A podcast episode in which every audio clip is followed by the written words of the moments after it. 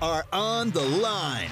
Live on Fox Sports Central Alabama on 98.3 FM in Birmingham and Sylacauga and in Auburn on ESPN 1067 or online on foxsports983.com and espnau.com. You are on the line with Noah Gardner and Lance Dawe. Join the show by calling in at 334-321-1390 or toll free at 888-382-7502. You are on the line with Noah Gardner and Lance Dawe on ESPN 1067 and Fox Sports Central Alabama. Number to call 334 321 1390. That'll put you through to us here on the Thursday edition of On the Line, one day beyond early signing day. Lance, how's it going? I'm doing good, Noah. How are you doing? I'm doing really well. And today's show is going to be recapping early signing day and going into the offensive coordinator search. But a lot happened. Yeah, absolutely. So, uh, so Auburn obviously hired their OC Austin Davis. Uh, obviously, National Signing Day as well yesterday. Just a lot of different things happened that we're going to dive into today. Um, Brodarius Ham also entered the transfer portal. We're going to talk about that today. Just a lot of things going on in the Auburn sphere. Man, let me tell you something. It feels like every single December, regardless of whatever happened in that regular season, it feels like there's always some drama that immediately follows a very dramatic Auburn football season, and we are in the thick of it right now. Thoughts on signing day? Uh, I honestly, I think that it was a very solid day uh, for for the Tigers. It was not. It was not, uh, I guess, the best in terms of recruiting guys in the trenches. That's something we talked about on yesterday's show. Is just Auburn could have potentially done a, a better job of maybe looking at some offensive and defensive linemen and picking those guys up. But still, for Auburn to have to have climbed from what was 13th in the SEC just a few short weeks ago to now what seventh in the SEC. I believe Auburn Auburn was up to fifth in the SEC, and because of other other classes moving up, they got bumped down to seventh in the SEC, but still 15th nationally. For Auburn to make that jump is incredibly impressive, and it's a question that I've had about this coaching staff for a few months now about whether or not they can actually recruit because I had not seen anybody commits, right? And that was the thing that we continue to say is like, okay, they may be out here, they may be recruiting, and they may be saying they're doing all these great things, but until we see some of these guys put pen to paper, none of it really matters, right? And now that they've gotten to bring some of these guys in, now that they've gotten some of these guys actually signed, it gives me confidence for the future that they can maybe build on what they're doing right now. Because uh, let, let's be honest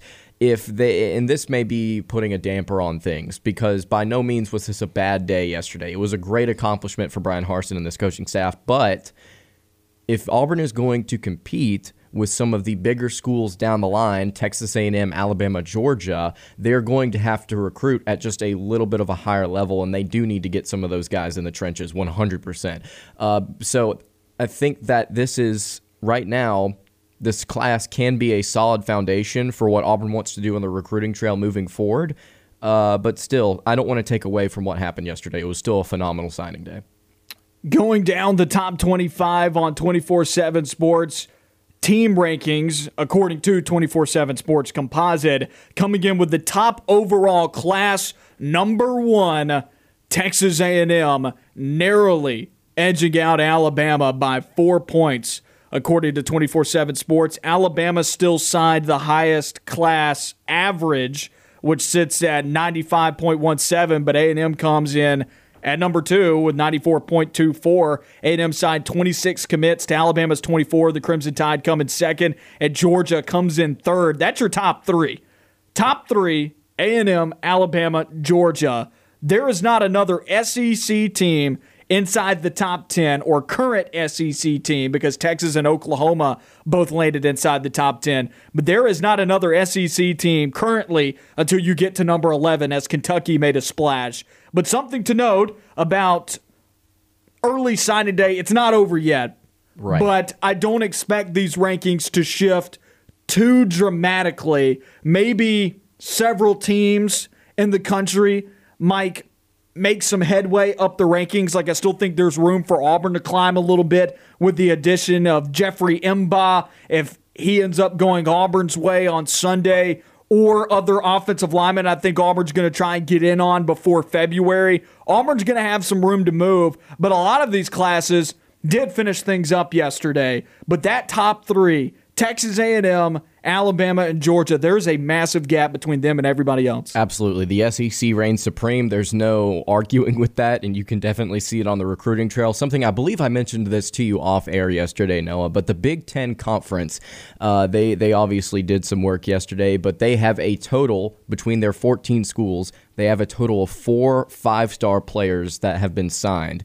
The SEC has two schools that have four five star players signed, and then Alabama has three, which is absolutely insane to think about. That you're probably the next best, best conference in America has four total five stars, and then the SEC has two schools that have that. The other side to look at here inside the top three with Alabama, Georgia, and Texas A&M is how wide the gap is between Alabama, Georgia, and Texas A&M and the other teams in their conference in recruiting. The fact that Kentucky finished fourth in the SEC and they're outside the top 10, eight spots away from the next SEC team, that's not good for the power balance in the SEC. Yeah, I would also agree with that. Like if, if, if you look at it at a national stage, it's like, oh, well, there's obviously a dis, uh, there's there's a, a disconnect between every other Power Five conference in the SEC. It's very apparent that they're clear far and away a bit better than everybody else. But also at the same time, like you just said, the three teams in the SEC that that uh, that that that uh, the conference has Texas A&M, Alabama, and Georgia. They are um, they are way ahead of some of these other schools, and you would like to think that teams like LSU uh, are in, in Auburn are going to be able to kind of bounce back from firing their coaches, and they're going to be bounce back, uh, going to be able to uh, bounce back and get some uh, more solid recruiting classes in the in the upcoming years. But yeah, it's um it's fascinating to see. I'm surprised that Texas A&M was able to uh, to have such an impressive year, honestly, uh, on the recruiting trail. I know that they've been doing things very well under Jimbo Fisher, but the fact that they were able to jump Alabama is really surprising to me. But yeah, it's those three right now. It's those three that uh, that the conference is trying to beat in terms of talent. What else is concerning about that gap is that it's Kentucky and Missouri at 11 and 12 nationally. And that's not me poking fun at those two schools. Great for those two schools that they were able to get in the top 12. These are postcard, these are major recruiting classes for those two institutions of those two programs. But here's the problem those two programs aren't going to do this every year. I don't think they will. I think that they'll be, in Kentucky's case, I think Kentucky has a shot to be top 20 every year. I just don't foresee Kentucky and Missouri doing top 12 work in recruiting on a year in and year out basis. I'm not sure if Missouri finishes in the top 12 this year after February's done because I think Auburn has a chance to get in there. I think Florida State has a chance to get in there. Florida State's only signed 16, Auburn's only signed 18. Tennessee and Stanford are probably done with their 20 and 22 commits. They might have one or two more guys that they're going to try and add. Missouri has 16, and they might take some more themselves. I just have a hard time believing that the guys that they're going to get to close out this recruiting cycle are going to exceed that of some of these other SEC teams that are going to attempt to work their way up. LSU has a couple of months to try and recoup from the damage that Auburn did to them over the last three days and flipping some of their recruits. They're going to try and recover there. Florida's going to try and climb in the rankings. The other SEC teams are not done. But what is so concerning about this is I don't think that there's a single SEC team this year that is going to put together a class that is going to even attempt to cover that gap between number three and number 11 right now in the national rankings. Once again, I go back to the power balance. Kentucky and Missouri are not going to do this every year. So, although this is one great class, that's not enough to change a program. You've got to do it on a repeated basis. And the teams that you are looking at that have been at least historically in the same realm as Alabama, Georgia, and Texas A&M, right? right? those teams didn't do anything to close the gap. If anything, it got wider. Yeah, exact. That's exactly what I was about to say. Is if anything, for teams like Tennessee, Auburn, LSU, it got wider. It feels like obviously because two of those programs fired their coach this season, but still, I will say this though about Kentucky uh, having kind of dipped into the fan base a little bit, kind of having seen what's going on with the football program, I have confidence that they can sustain a, a level of success that they've not had in a very long time. Now, I'm not saying they're going to get top 15 recruiting classes every single year from here on out, but after seeing just kind of what they've built, I think that Kentucky is trying to build themselves into a program that's probably going to consistently be in the top half once the move uh, from Texas and Oklahoma happens to the SEC. I certainly think that uh, I certainly think the Wildcats can make a push. Yesterday, I had a, a uh, 32 minute podcast breaking down every single different player in Kentucky's uh, 2022 recruiting class. Got to watch a lot of different film. Got to watch a lot about what coaches were saying about these kids. That is a talented class. Going and watching, they have speed, they have aggression, they have power. It's a legit size. class. They've got some guys coming in that are going that are SEC caliber recruits. When you watch their film, it's like that guy's built to play in the SEC. Six foot eight, 345 pound offensive tackles, five star kids yeah, those are built to play in the SEC. So, well, here are some national rankings in the Kentucky class, which this is a legit class. They just, I'm curious whether or not they'll do it on a repeated basis, but right. they've got the number 25 player nationally, an offensive lineman that's a five star that they got to come there out of the Midwest in Indiana. After that, you've got number 145, 164, 199, 237, 293, 339, 349, 372. Auburn doesn't even have that many guys ranked inside the top 400. Right. Also, by the way, Destin Wade, the three, 372nd guy, he may be my favorite signing of this class. He's going to play quarterback. He's probably going to be the guy that takes over after Will Levis is done. Again, I'm really excited about this class, not because I just cover Kentucky uh, on, on a podcast, but still, I, I think that uh, I think that Kentucky's got some things working. But to your point, you've got to be able to next season bring in a class that is either the exact same in terms of talent level or even better if you want to even have a chance at competing with these three schools. So then let me follow this up with say Kentucky does that. Say Kentucky hits 11th nationally four years in a row. While four years from now, when we get to the 24 7 sports blue chip rankings that they put out, Kentucky may be in there, mm-hmm. but Auburn under Malzahn recruited top 12, top 13 on a regular basis, and they still lost four or five games every year. I go back to nobody is placing inside that top seven range with those teams. A&M is the one team this year that, due to this number one overall recruiting class, and then previous recruiting classes as well, that is now getting dangerously close to Alabama and Georgia from a recruiting standpoint. And sure, last year they went nine and one. This year they went eight and four. They're going to have to get the results out of these players, so player development's still a big part of this. But A&M's the team that is now emerging as the challenger to Alabama and Georgia. But there is a massive gap there that even if Kentucky does replicate 11 in the nation every single year in recruiting, eight spots a big deal. Right, and then also you have to have the coaching to back it up and that's something that I think there is a there is a disparity between these three schools, A and M, Alabama, and Georgia, and the rest of the conference. I really do think that uh, I really do think that they also have some really solid uh, coaching staffs as well, not just the head coach, but I think at various position groups. So, uh, yeah, the SEC right now uh, if Texas A&M continues their climb, I'm interested to see what the conference looks like once the uh, the expansion happens. And I know I continue to say and once Nick Saban happened. retires. Exactly. The reason I say expansion is because I think things I think things start to shift a little bit. Whether or not we know what things will look like in terms of power balance in the future with those two uh, programs in, I don't know. We're just going to have to wait and see how different teams play against each other and different coaching staffs and different things like that. How things hold over, but also to your point, how much longer is Nick Saban going to be here? What does it look like after that? Does Texas A&M take over the conference along with Georgia? Are those two the the powerhouses? Does Alabama find a coach that is able to maintain the level of, of the caliber of talent that they've that they've uh, consistently brought in? Is can they get somebody that can continue to recruit well uh, and then uh, and then keep up with Texas A&M and Georgia? We'll just have to wait and see. Let me ask you this question: A&M goes eight and four this year hasn't signed this level of recruiting class yet under Jimbo. Now they have. But without this class on campus, A&M beats Alabama on an 8 and 4 season. Right. Yet Georgia for the last 5 seasons has been doing this and still can't beat Nick Saban. What's going on? I think hmm, uh, honestly, I think that A&M they, I think they just matched up well against Alabama this season whenever it comes to like the issues on the offensive line and different things like that. It was in College Station. Uh, it took a, mir- miracle game from Zach Calzada, who has statistically not been a great quarterback this season. It took that Um, but I will say there there ha- there is something that is certainly needs to be said about the coaching job that happened in that game for A and M to overcome things and A and M to actually win that game, as opposed to Georgia shooting themselves in the foot. It feels like every other time they play the Crimson Tide.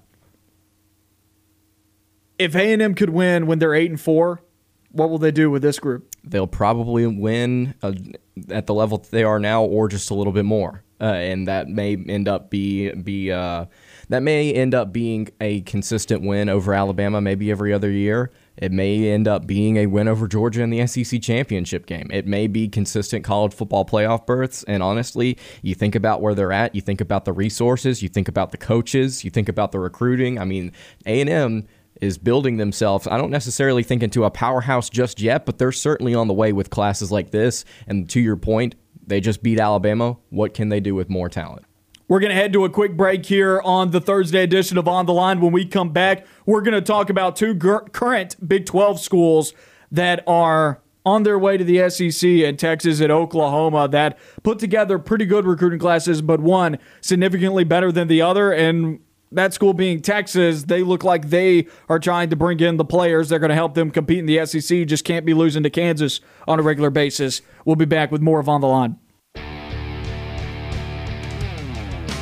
Back on On the Line, Lance Dawe, Noah Gardner here with you on ESPN 1067 and Fox Sports Central Alabama. If you want to call in, give your thoughts on Auburn's 2022 recruiting class up until this point, if you want to talk about anything going on in recruiting or anything going on in the sports world, you can call in at 334 321 1390 or you can text us at 334 564 1840. Okay, all right. We, we were talking about in the previous segment uh, the SEC and the talent disparity between Alabama, Georgia, and Texas A&M, and the rest of the conference, talking about how things could shape out whenever the expansion happens here in just a couple years with Oklahoma and Texas moving to the SEC. Let's take a look at the classes that Oklahoma and Texas had. Like you mentioned before we go to break, Noah, one of them, uh, in, in our opinion, is clearly better than the other. Where do you want to start? Do you want to start with the Sooners or the Longhorns, or just kind of take take this on together?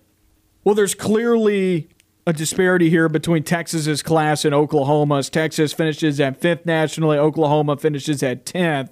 And Texas is able to bring in one five star. They're able to bring in 17 four stars, eight three stars, a class of 27 commits. So the volume there helps them out just a little bit in terms of the rankings. They really recruited pretty much on the same plane as Penn State, Notre Dame behind them, even North Carolina, but it's a volume thing there for Texas. The the amount of recruits that they brought in. So this first class for Steve Sarkisian is being paired up to the four other classes that came before this year, which did feature two top three classes, and all four of them were top 10. So Texas has a lot of talent already on roster. It's befuddling how they lose to Clint, uh, to Kansas on a regular basis in the Big 12 and to TCU and some of these other bottom feeders that they're not even going bowling this year with that amount of talent. But what I'm trying to paint the picture of is Texas is coming into the league with a strong recruiting footprint already. They're already getting top five classes. What does coming into the SEC do to them already at number five in recruiting? And on top of that, there's already a base of talent on the roster for them to succeed with. I have no idea how they lose to teams like Kansas and TCU on a regular basis. It doesn't make any sense. Letting walk on fullbacks catch uh, game winning passes and different things like that. Yeah, I don't understand how it happens either. And I'm going to be honest with you. It's not, I don't think that Steve Sarkisian is a bad coach, right? I don't think the guys before him are bad coaches. It's just something that we've highlighted on the show before. There's just something off at Texas to where they just can't they just can't win consistently now. It's just a weird situation even with the talent that they have. Uh, so, like you said, I think a question that needs to be asked is what does the what does their talent look like moving to the SEC? Uh, with them consistently losing to teams like Iowa State, TCU, Kansas, how does that translate to the SEC? Even though they're bringing in the number five class in the nation and, and classes consistently at that level, it's just it's weird to see uh, the the lack of uh, output uh, given Texas's talent. It's really weird to see that, regardless of, of, it feels like regardless of what coach has been there, right, over the past few seasons. And on the flip side, Oklahoma is lacking volume in this class. You see, Oklahoma's class, which is ranked 10th nationally, second in the Big 12 behind Texas, Oklahoma actually has a better average grade of recruit than Texas. They're at 91.49 versus Texas's 90.37. But Oklahoma also only signed 15 commits, no five stars, and 12 four stars. Only three three stars, of course. So they've still got a nice volume of four stars in this group, but no like jump off the page just dog in this class. Right. I think the guy that you look to is running back Gavin Sawchuk. Great name. Yes, for a running back 100% out of Colorado. But outside of that, there's no five stars, like I said. The quarterback out of this class is the number 10 quarterback in this year's class, Nick Evers out of Flower Mound, Texas. I'm sure the guy's going to be good, but I'm just curious what this basis for Oklahoma looks like going into the SEC because this class right here will be playing in the SEC in four years. And where it shakes up compared to the other teams, not only Texas that are coming with them, but also the other teams in the SEC. If you include Texas and Oklahoma in this, Oklahoma finishes fifth. And once again, I go back to there's a seven spot difference between Georgia and Oklahoma, and there's a five spot difference between Texas and Oklahoma. And to me, that's a big difference. Right, I, I would agree, and and the fact that they've not gotten that five star kid is is uh, it's surprising to me. Where's that talented receiver, like that five star receiver that Oklahoma normally gets? I mean, they got Jayden Gibson, a four star guy that's 6'5", 185. He could pan out to be something really special, but still, they've not signed that five star kid that could really get them over the hump and really get them up to a place where Texas is at in the national recruiting rankings. They, um, to be honest with you, Noah uh, both these teams coming in from the Big 12 transitioning to the SEC.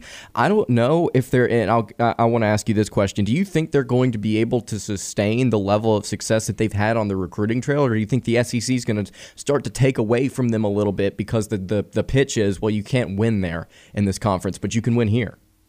Well, I'm about to ask you what kind of success are you referring to with Oklahoma because the last time they finished inside the top 10 was 2019. So three classes ago and they not saying that you're wrong I, I, was actually about to go in this direction with oklahoma is that for the last three years they have recruited outside the top 10 the Right. gap has widened between oklahoma and the top brands in college football. For oklahoma to have the blue blood status that they have i think it's been built on the falsehood of the big 12 They don't recruit nobody, Paul, is what we'll be saying. I mean, the last time they finished inside the top 10 was 2019. They had the sixth ranked class. And then you go back to four years ago in 2018, they finished ninth, which was second in the Big 12.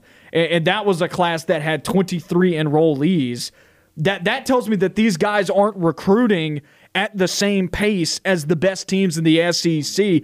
Oklahoma, under Lincoln Riley, finished on a regular basis with two losses in the Big 12. They were good for a loss to Kansas State and Iowa State, once again, on a regular basis. K State was going for three straight wins over Oklahoma. Iowa State was looking for three out of four. Of course, Oklahoma beat those teams this year, but both of those teams weren't as good as we're also used to seeing playing in the Big 12.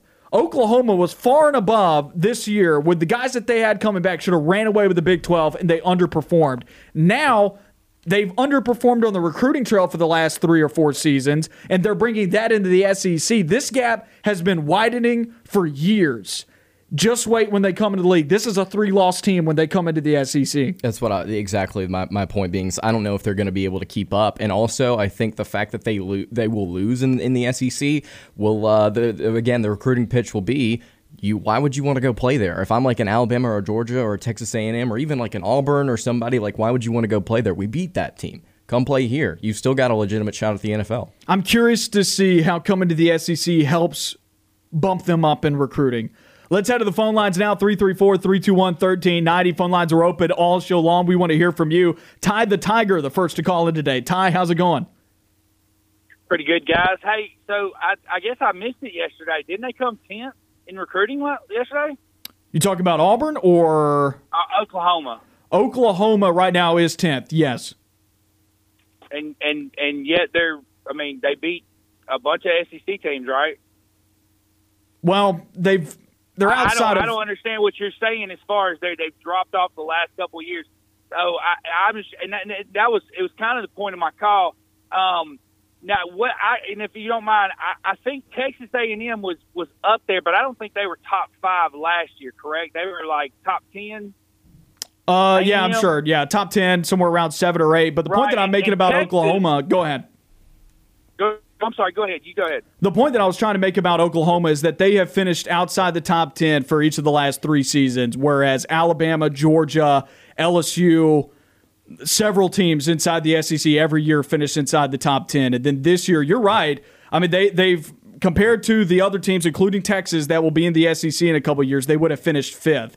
But Auburn's been hovering around five through seven. There's a massive gap between five and then the top three teams that finished in this year's class.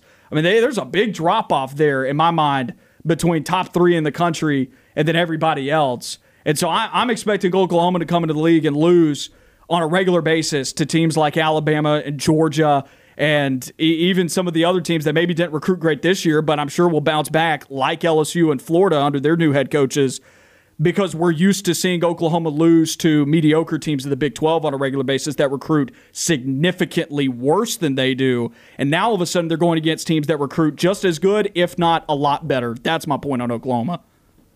Well, I would say I would say I, I would have to disagree, and I would I would throw out a couple points here. Of um, one, I think it's a heck of a job by Venables coming in and and holding a top ten class. You look at every other new head coach they're not. They're, I mean, most of them aren't sniffing the top 15 except for LSU, which is, I mean, Louisiana is probably the, I would say the, to me, the third, maybe fourth state. California, Texas, Florida, and then you got Louisiana, most talent that uh, I think gets recruited every year. Um, that so uh, again, and LSU barely held on. I was a 19, 20, something like that. But anyway, um, I wanted to point out something uh, that you know a&M, Texas, and Oklahoma. Again, you know, you made the kind of point. I was going to say I was going to go the opposite way with those three teams: A&M, Texas, and Oklahoma. They're boosters all the way back from the from the SMU days of that that documentary and all that. They're finally getting to shine like they were back then, and you saw it yesterday. You saw Texas and A&M clean house, not because they got great recruiters, not because they've got a great university, but because they've got some of the deepest booster pockets in the country. And they do it and on a regular basis. You're not wrong. I mean, and again, it's like Jimbo said. I mean, Jimbo flat out said it, word for word.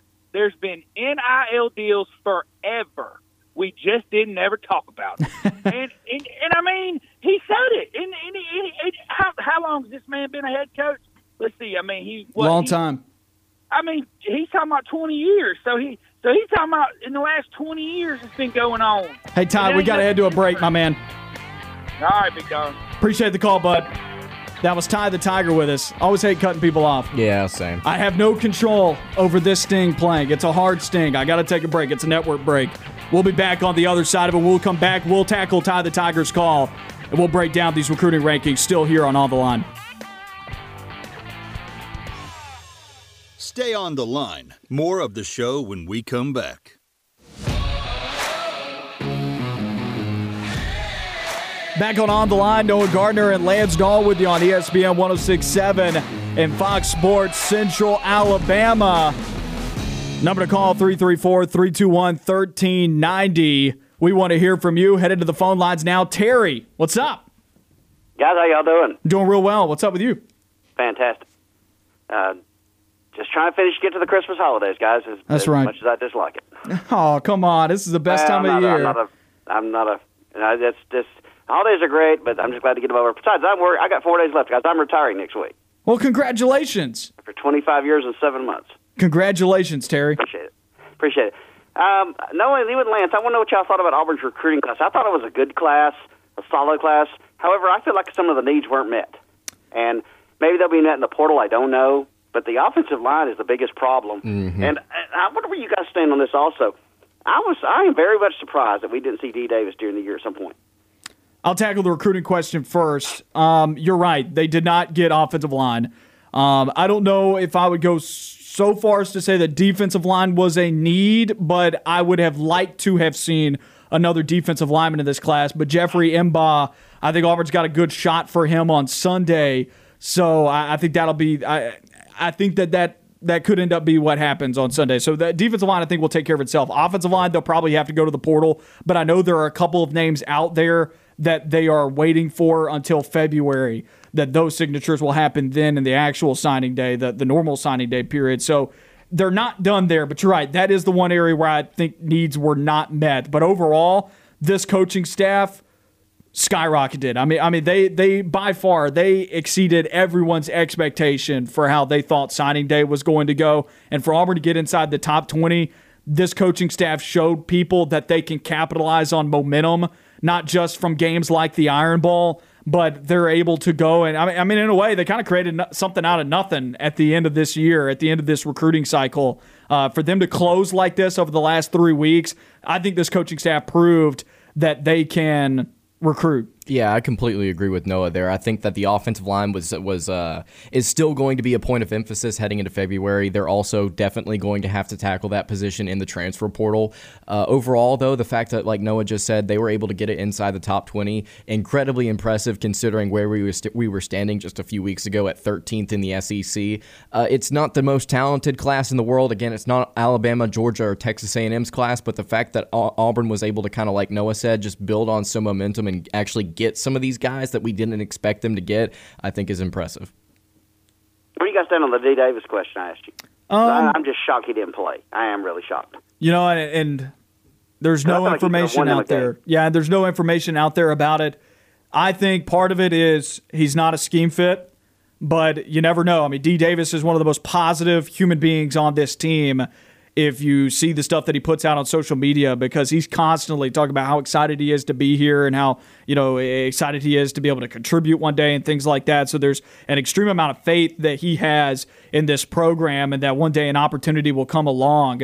So on the one hand there's that which might lend a hand to believe that maybe the, just it was agreed that this was not going to be a year that he was going to play, that he was going to develop some, and but it, you can play four games and not lose a red shirt, right? So I don't know why you wouldn't play him at the end if this coaching staff just didn't want to go down that road and don't and, and they don't see him as a scheme fit, which I question whether or not he was going to when this coaching staff was hired early this year, back in like January, February, whenever Holden Geriner committed I question whether or not D. Davis would ever see the field as a starting quarterback at Auburn. And, you know, they seem to be really excited about Geriner. I think they're going to hit the portal.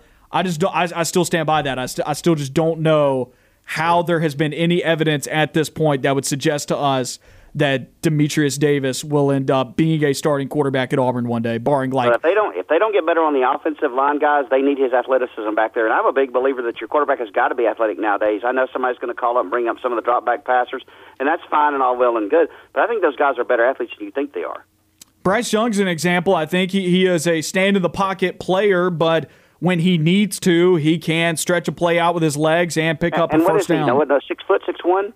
Yeah, let's see what they've actually got him listed at because I don't even know if he's that tall. Yeah, they may yeah, list him so, at that. Yeah, that's what I mean. I mean, the, the days of a six five quarterback are gone, and if you're not going to be if you're going to be average on the offensive line, a drop back passer is a sitting duck. Yeah, and he's six feet tall. That's what they that's, that's what they've got Bryce Young at is six feet. But there's also a few even. quarterbacks like Bryce Young too, though. You know, not true. They're just that's just that's just the special, you know, the the special nature of Bryce Young. But at the same time, I just I just believe we live in a time now where you, as athletic and big and strong as some of the defensive guys are nowadays, you got to have a quarterback who can create a little bit. And if you're looking for a drop back passer, forget it. It's not going to work, guys. I'm tired of people saying you win with champion, you win championships with defense. It doesn't work anymore. This is 2021, almost 22. Doesn't work anymore. I'm sorry. I know that people like to live in that fantasy world, but this is an offensive game now and that's just that's just the way it is. I mean, the rules have been slanted that way. I'm not saying by any stretch of the imagination you can win with a terrible defense. I didn't say that, but you can win with an average one. What was Auburn in 2013? When you say they were average, maybe a little bit better than average? Yeah, I'd say yeah, I'd say they're above average. They were fine. Yeah, so, uh, so uh, I mean, I, this year, even people talk about Alabama this year is is not as good as years past on defense. They're still pretty doggone good. Yeah, and I don't disagree with you. I think score. you're 100 percent right. I, I think the key to winning a national championship at this day and age, you need an elite quarterback, you need a good offensive line, and you need uh, you need a serviceable to good defense. I mean, when LSU won two years ago, they were still giving up like 23 a game. Yeah, but remember something, guys. The greatest defense in the world can only guarantee you a tie. That is very true. You remind us that on a, on an, a very often, Terry. I just, I just, it just bothers me. when People say you win with great defense. I mean, this is not 1980 no more, Pat Dye's not not around. So, I mean, that's just it. I mean, the the style of football that Bear Bryant, Pat Dye, and those guys played wouldn't win today. You couldn't run the wishbone nowadays. Well, there's a reason why Georgia's not getting over the hump, so I don't totally disagree Well, with his you. name is Stetson Bennett. Yeah. They need better quarterback play as well. You are 100% right. Terry, we appreciate the call, my man. Sure. Take care, guys. That was Terry on the line with us. I think the only thing that I disagree with Terry on is the mobility of the quarterback that you need it. Um, I mean, I look to the NFL level, and there's only, I mean, th- th- definitely quarterbacks to this day are more athletic than they were 10 years ago. Sure. So it definitely helps. Like I'm not disagreeing with the point that it, it's great to have guys like Bryce Young that can move like that and that are able to do damage outside the pocket. But I mean, Super Bowl winning quarterbacks right now in the league, like there are very few that even do that at a high level, right? That are able to add that type of mobility. I mean, you think about Patrick Mahomes.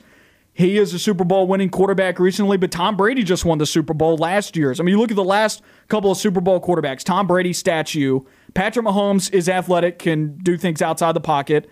Tom Brady again, but the quarterback that he played against was Jared Goff, so you had two statues in that Super Bowl. You go back to the Philadelphia Eagles and Patriots Super Bowl, that was Nick Tom Brady Foles. and Nick Foles. I mean, there's a lot of statues that are playing the game at the highest level, and I know Terry's talking about college, but I still think it stands that the mobility is not the most important part. It's the effectiveness of the passing game. Right. Let's head back to the phone lines again. We've got Ed on the line with this. Ed, how's it going? Doing great, guys. How you doing? We're doing real well. What's up? Uh, the call, uh, you know, I was going to kind of mention, you know, Terry, he's always got a really good call, and that one was.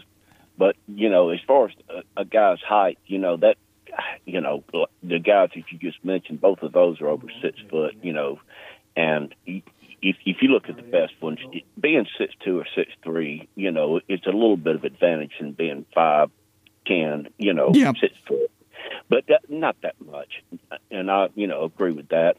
But as far as I- I was just like on the, the whole recruiting thing, uh, I, you know, I know Auburn also went back towards, uh, you know, a little bit of height in their receivers and their defensive backs.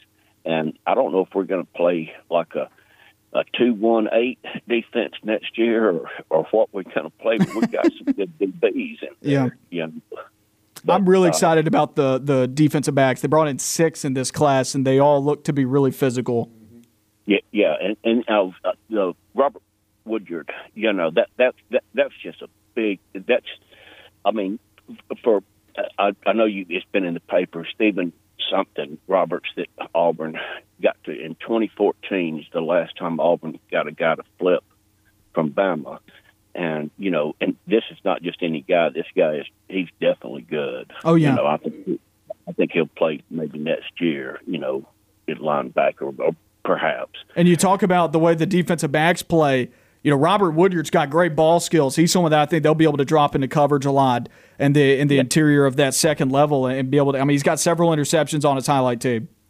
Yeah, and, and then like you said, M'ba, I think we've got a, a pretty good chance, you know, on that. That that'll kind of solidify with the other two guys we got. We at least got some, you know, some some big guys up there for defensive line, you know, to help and uh, receivers. You know, still need maybe one and maybe you know transfer quarterback, even if not, you know, even if uh, you know we've got the, I, I don't know, but uh, it, it, holding Garner, I, I think the world of. You know, I, I hope he, but you know, a lot of a lot of times it takes a kid a few games, and so if we get a, if we could get a transfer, but uh, anyway, uh, War Eagle, and I, I think they did pretty good. Of course, like y'all mentioned, we still got to get a few offensive linemen, but I think they've got, I think they've got their eyes on few, and I, I think if a if a if one's looking for playing time, I think you know. And uh, I, I'm gonna tell you something else real quick. I'm pretty disappointed. Do uh, yeah, War Eagle and go. Okay, bye. I don't know what happened there. I don't know what happened there either. Ed, we appreciate the call, my man. War Eagle to you as well. That was Ed on the line with us. Ed, uh, looking forward to hearing from you again sometime soon. And now we're going to move on to the phone lines 334 321 1390. We got Eric on the line with us. Eric, how's it going? Hey guys, I'm doing good. I think maybe you had my microphone on as well because I'm the one that said, "Please just say War Eagle and go." Well, we had we So- uh, we need to go back I'm sorry. during the break. We're going to go and check some things on the board because we had your mic off, and I think we need to. Uh, Oh. Because we did have your mic off, but y'all might have been able to hear each other on the phone line when we had both of y'all parked on hold. So um, Okay, we'll check well- with that. I was just trying to hurry him up. I'm sorry. No, you're Hey, good. real quick, did did Texas A&M get a quarterback? Because as we know, like you said earlier, quarterback is how you're going to win a national championship. So I don't really think that uh, Texas A&M is ever going to win a national championship anyway. Just like Kirby Smart is not going to, because they need that elite quarterback, and they're not, but and they don't have it. They Um, they did pick up a five star kid and Conner Weigman uh, in this class. Okay, they did. Okay, yeah, number two quarterback in the in the country. Okay, well then he may do it at, uh, out there at Texas A&M. My other comment was, if have you guys gone back and looked at the game, the Iron Bowl, because before he threw that Bryce, uh, what's his name, threw that touchdown, the time had ran out, and there should have been a delayed game penalty. Yep. And so if that it moves that ball back five yards, I don't think he's making that touchdown pass. Yeah, there were four. So that, just- that that was a big missed call there. There were somewhere between four and six missed calls on that drive that the officials just turned a blind eye to, and I'm going to be honest, it's it's incredibly frustrating. You know, props to Alabama for winning the game and coming back, but nothing, and I mean nothing, was called on that drive. No, they weren't. I, I totally agree, and, and especially that last one. I went back and watched it. I watched the uh, time run out. It was zero, and he, he still got the play off and still made the touchdown. I think that would have made a big difference in that last play of the game. I completely agree. Yep. Hey, thanks for taking my call. I still don't think Kirby Smart's going to do it unless he gets a big quarterback too. I don't disagree. They got the the gunner kid, but we appreciate the call, Eric. Hey, thanks guys. Have a good afternoon. That was Eric on the line with us. Yeah, they've got Gunner. What's the last name? Uh, Stockton. Yeah, Gunner Stockton. They've got him in their class, and I Auburn wanted him. they wanted him bad. I wanted him bad. Uh, and he uh, ended up recruiting or going to uh, the Georgia Bulldogs. Yeah, uh, I think that was a good point that Eric made. You also need a quarterback uh, that that can get you over the hump. You don't need just an offense. You need a competent quarterback, and uh, and all these great teams have it. And if if Conner, I believe it's Conner Weigman. I believe Josh Pate said that on, that's that's how he pronounced it yesterday. If he's going to be that guy, you know, we'll just have to wait see if he is. But again, like I said. All of these great teams, they need a quarterback. Bryce Young, uh, the perfect example this season. Phone lines are blowing up here on the Thursday edition of the show. We're going to take a quick break, and when we come back, we continue to break down what happened on signing day yesterday. You're listening to On the Line.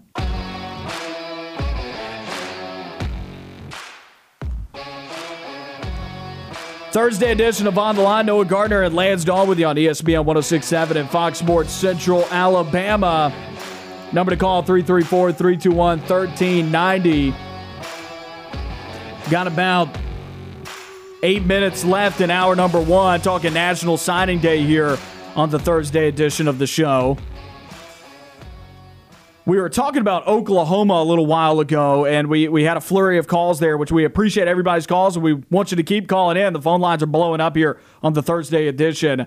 Already had four folks calling it in. If you want to join in on the crew, once again, 334 321 1390. I want to go back to Ty the Tigers call from a couple of segments ago. We were talking about Oklahoma and them finishing 10th.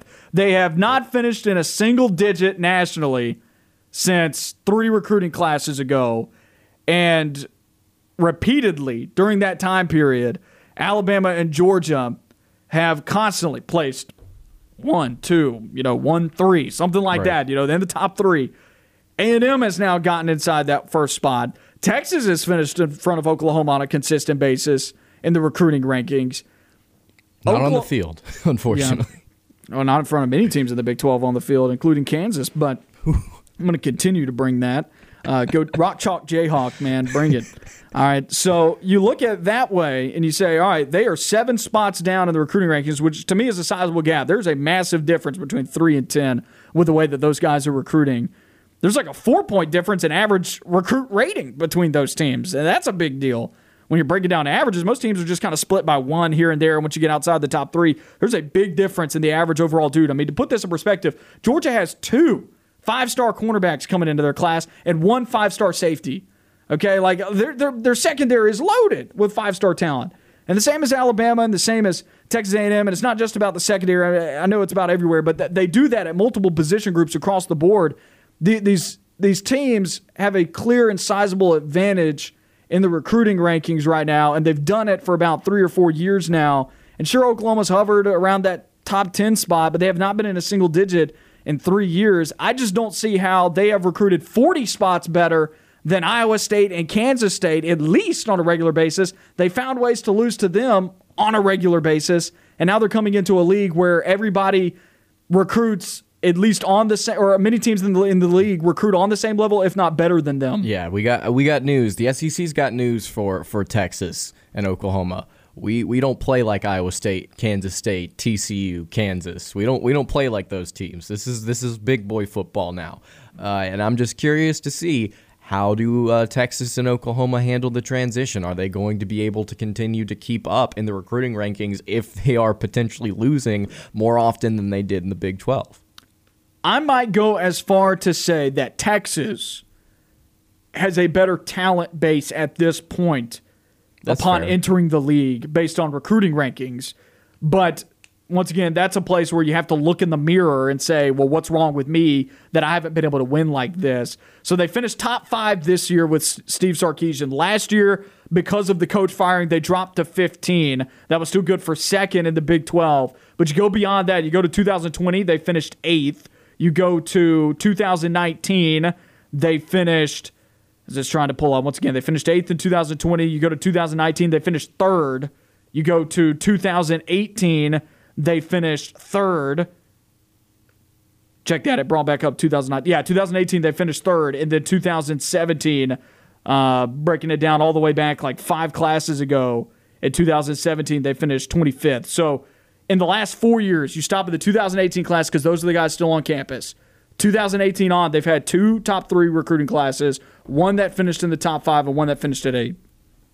And they've not been putting out wins consistently. They haven't, and I have, I have no idea how, but it may have something to do with the fact that that 2017 class was ranked 25th. Right. At the same time, though, I mean, like you still should be beating the Kansas States yes. and the Iowa States of the world. Like you're still re- eh, at 25, you're still recruiting better than those schools.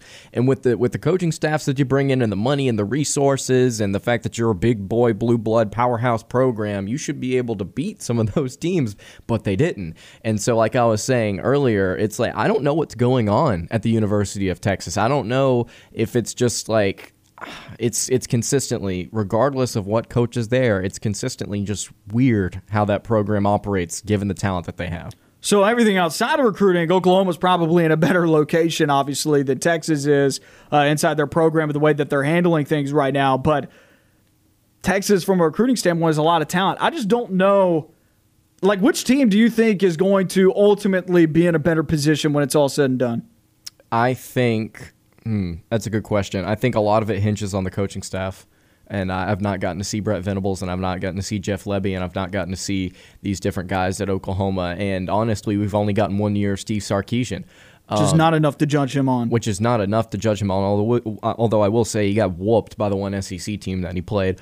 Um, but uh, I think that we, I think, eh, and I hate to give this answer because it's kind of like lame, uh, but I think that we need to, to see a, for a season or two more just to see what these two programs are like now that they both have new coaches. If I were to guess, I would like to say I would like to say Texas be, simply because they do recruit uh, better, but those coaching staffs or that that they've had in the past have not been able to bring them to glory.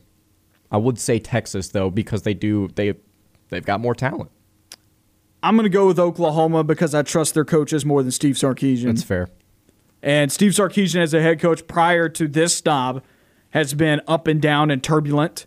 Just because he was OC at Alabama under the regime, like I'm not gonna sit here and think that he's he's he has fixed his head coaching issues. He may be a great coordinator, but not as good at managing a program. I'll be curious to see if all gas, no brakes can work at Texas. Whereas Oklahoma, I think there's a culture already set in, and Brent Venables fits that culture. And he's brought in two really good coordinators to come, or one really good coordinator, and then Ted Roof uh, to come in and, and be with him to help transition this you know, this new coaching shift at Oklahoma.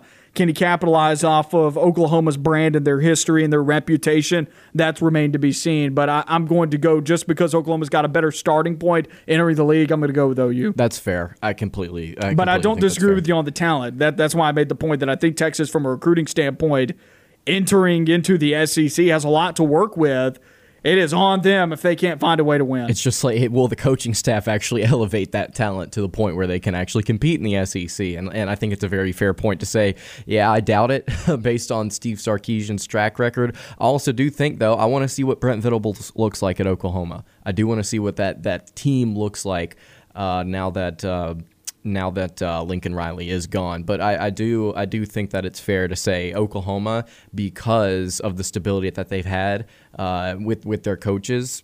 It's uh, it feels like it's worked out, and you look at the head head to head between those two schools. I mean, Oklahoma, despite their uh, their lack of talent, as opposed to Texas, not saying that they aren't talented. I'm just saying, as opposed to Texas in terms of recruiting rankings, they've still been able to beat them head to head on the field. So I think that's very fair. You know something that I'm surprised about as we're about to get out of here for hour number one. Michigan really didn't do anything special, even though they're having a special year. You think a playoff year, Michigan would do better than nine. Yep. Hmm. That's it for hour number one of On the Line. We'll be back with hour number two coming up on the other side of this break.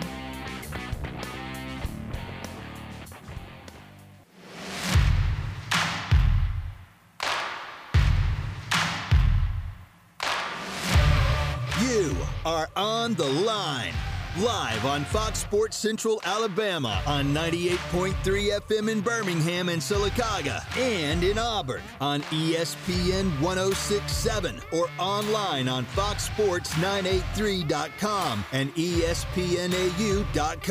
You are on the line with Noah Gardner and Lance Dawe. Join the show by calling in at 334 321 1390 or toll free at 888 382 7502. Hour number two of On the Line. Noah Gardner and Lance Dawe with you on ESPN 1067 and Fox Sports Central Alabama. Happy Thursday, everybody. Programming note for tomorrow pre recorded edition of On the Line tomorrow. Still listen. Let me tell you why. Bowl special on On the Line as bowl games start tomorrow, and I pick every single bowl matchup. Give you my prediction on every single one. If you are a college football junkie and you need your fix, tomorrow's episode is going to be the place for you. A preview of every single bowl game. Noah Gardner is going to break it down. I'm going to tell you about Eastern Michigan quarterback Ben Bryant. Is he good? Well, he's going to lose to Liberty, but he is pretty oh, good. Ah, okay. 2,900 passing yards. Look, I don't spend a whole lot of time on those. I break it down, though, every single one. I'm going to help you make selections across bowl season. Of course, bowl games do start tomorrow, so if you're filling them out on ESPN.com, uh, just a reminder to you if you're filling them out, the first game locks at 11 a.m. in the Bahamas Bowl with Middle Tennessee State against Toledo. So that's the only one, actually, that I don't pick on tomorrow's show, is because that one will have already taken place at the time that the show airs. So I pick all but one. Just spoiler alert, I pick Toledo.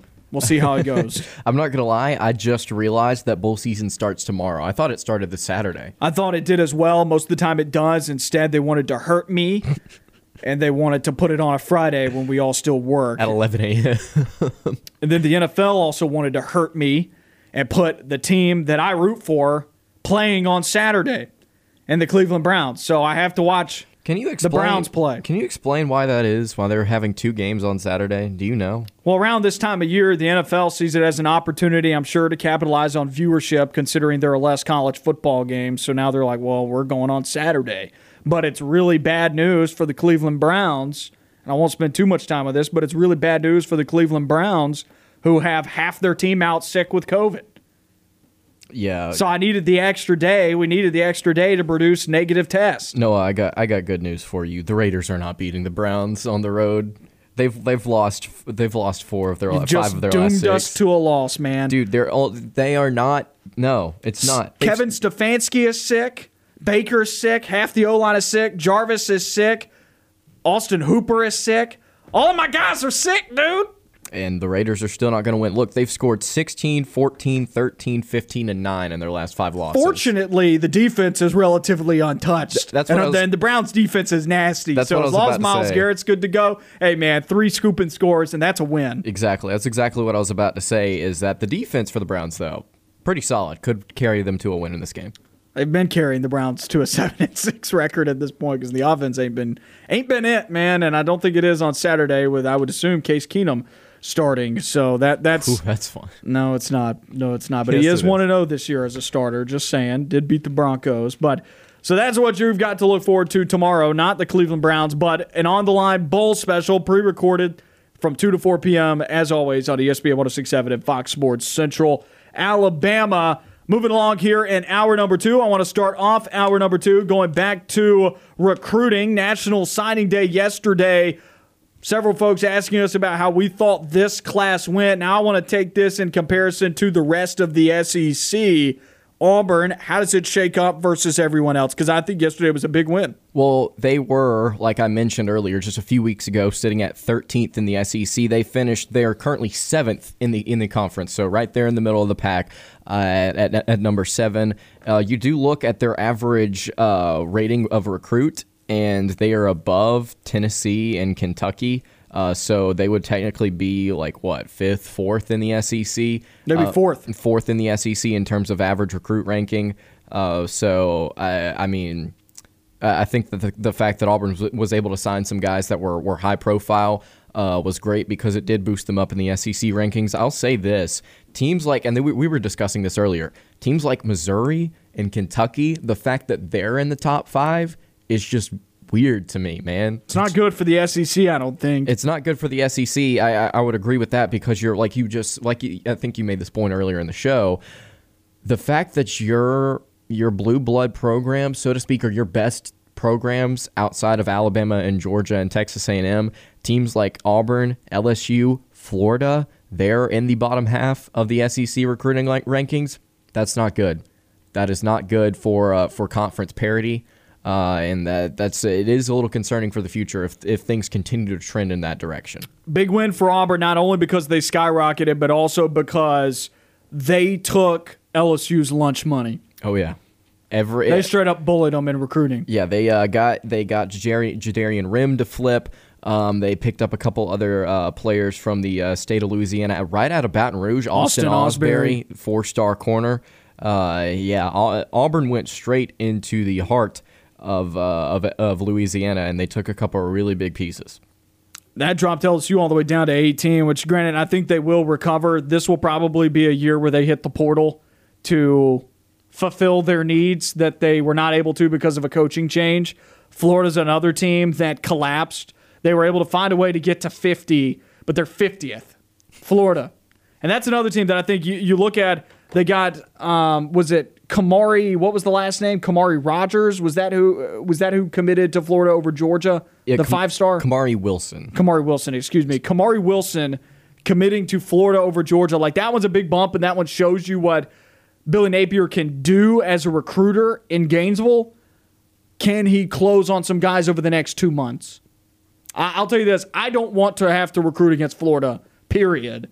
With Billy Napier there, I think you're going to lose a lot of battles against the guy. I agree. Uh, although I will say, if you're going to try and establish, you know, if you're going to try and establish yourself in that territory, right? I think year one against Napier is a, is a great place to start because he is still just trying to get uh, into the thick of things, right? So if there are teams in the SEC East even that want to try and make their way down into Florida and start trying to assert themselves in that state, you got to try and do it now because, like you just said, in the future, do not want to be recruiting against this guy. The fact that he was able to pick up Kamari Wilson proves that he does have some potential with that program.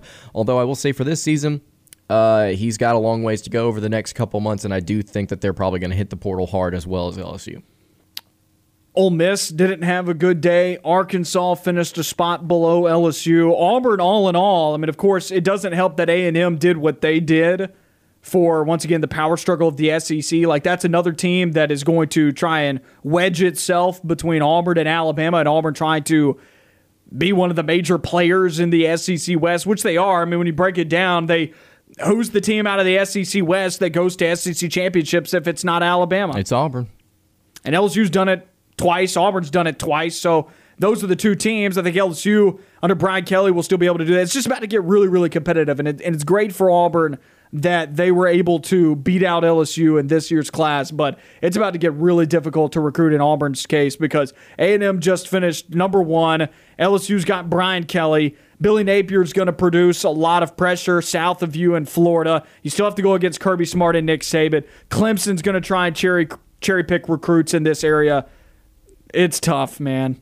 This th- this feels like the toughest it's ever been recruiting in the southeast. Yeah, absolutely. I, I, I completely agree with you. It's uh, it's not looking good for some of these teams in the conference. And it's going to make it even tougher for Auburn. But breaking Yep. down Auburn's recruiting class that currently stands at number 16 after early signing day, seventh in the SEC, as you mentioned, but their average rating of recruit would put them in the top five.